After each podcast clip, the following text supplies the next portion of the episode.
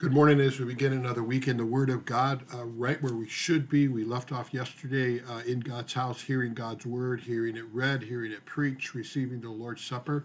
Uh, for us in particular, as St. Paul's, we got to uh, live out our life as a congregation as we together banded together at a voters meeting, uh, extended a call to our, our SMP vicar, uh, Vicar Larry, passed the budget, looked and celebrated the, the past year where God had blessed us and uh, through our gifts and, and through our work uh, coming out ahead uh, again that year and now looking forward to a new year and challenging ourselves again uh, uh, not because we're so great because we can do that because god has promised to be with us and he is faithful and he's and he's called us to trust him one day at a time.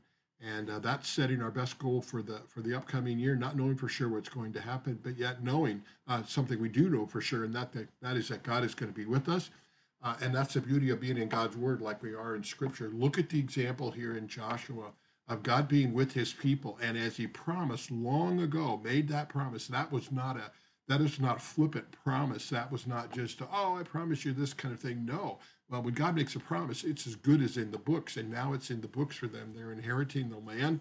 They're getting the land that God promised he would give to them all the way back to the time of Abraham. Um, and the line of the Messiah that was promised back to Adam and Eve, which we read about in Genesis 3 after the fall, God is carrying that out now through Abraham's family and through his line. And we get to read about all these wonderful details. And again, as you read the details here, so we're in Joshua chapter 13 on this Monday morning, back in the Word of God and we read more about the land that God is bringing them to. This is the land flowing with milk and honey. This is the land, the promised land that they looked forward to. This is the land that after as they left uh, Egypt, um, or even before that time, they look forward to go to, but especially after leaving Egypt, thinking that all is lost after after years and years and years of slavery in Egypt, thinking this is all going to be done, this is going to be gone, um, and yet here it is. God is being faithful to His promise through all the enemies that they had to go through, through this wilderness that get that they go through, through all of their unfaithfulness, their grumbling, their um, uh, not being faithful to God, yet God is always faithful to them. And now they come into the land. So as you get as you get into chapter 13, you're going to read about all those territories. Um, so here's one thing I'll, I'll, give to you. Someone had, had, mentioned on Facebook they'd love a map of this area. Now I, I found a map of that area that shows where all the 12 tribes were settled. Um, it doesn't give uh, as, as, many names as what you find out here of all the all the countries that they drove out of there. But if you would like a copy of that, please let me know. Text me or email me or give me a message in um, in Facebook, and I'd be more than happy to email that to you, and you can get a chance to see that. I think that's kind of kind of cool to place it into the, uh, the world and the geography of today. But here, as we get into this, a couple of notes. So a lot, a lot of details about the the countries that uh, and peoples that God allowed them to defeat and now to take their land. And here's the more, more important part in um, in verse uh, verse seven. He says, "Now therefore divide this land for an inheritance." And remember, inheritance is crucial here. Inheritance means you receive something that you did not work for. In other words, it's grace. It's a blessing for being a part of the family. Now flip that around with God. You and I, what do we inherit? We inherit heaven. Why? Because it's a gift to us from our Heavenly Father. Do we do anything for it? No. We are saved by grace through faith as a gift from God. That just drives that, that lesson home.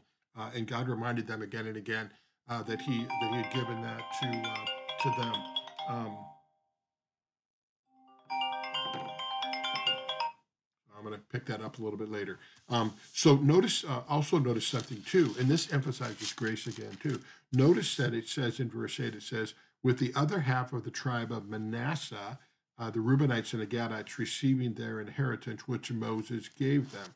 Now, when you look back on that, uh, uh, the, the tribes that God gave an inheritance to, he gave a double inheritance to Joseph. He gave an inheritance to both of his uh, oldest sons Ephraim and Manasseh. Notice that Joseph's name isn't uh, isn't mentioned there.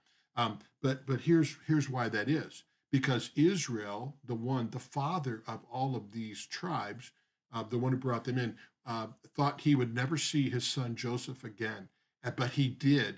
And not only did he give an inheritance to Joseph, he gave a double portion to Joseph because of the role that Joseph played. Remember, as he gets sold into slavery and he comes to rise up in power, He's the one that literally saved his father and his brothers by bringing them to Egypt so that they didn't die during the famine.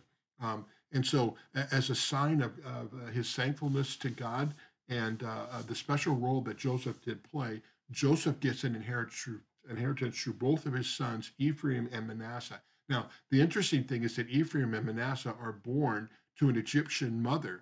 It was one of the women that, that Joseph was given uh, by, uh, by Pharaoh uh, because of what he did there. And when Joseph, when he had those two children, he named the one Ephraim, which means fruitful, because he said, God allowed me to be fruitful even after being sold into slavery, and Manasseh, which means forget. In other words, God helped him forget the, all the affliction he had gone through by blessing to his two sons. Now, one more twist to that too. When when uh, Israel came to bless his grandsons, Ephraim and Manasseh, even though the one was older than the other, he flipped around the blessing. He gave the greater blessing to the younger one.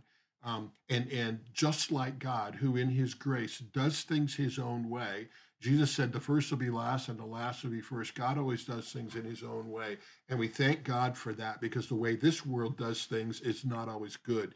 But yet, the way God does them, he always does them in a great way. Joseph is, is almost the youngest son, too. And look at the prominent role that Joseph played. David was a youngest son. It continues to go on like that. And God works in that way, which gives us hope that God doesn't view things the way that we do. He doesn't do things the way we do on this earth. He does them in a better way, in a greater way, and in His way, which is uh, which is always good for us.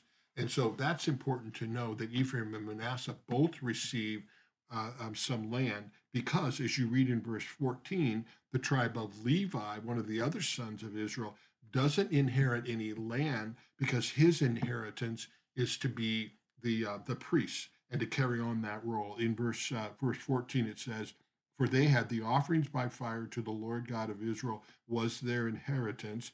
And he emphasizes again in verse 33, with the tribe of Levi again, their inheritance is not land, but it, but their inheritance is the blessing to be uh, the ones who are the priests who carry on the work of the Lord uh, right there uh, in front of God's people. So just a couple of interesting notes, um, really consistent, obviously, with the rest of Scripture on how the grace and the mercy of God works, and a wonderful opportunity to see how how precious everyone is in the sight of God.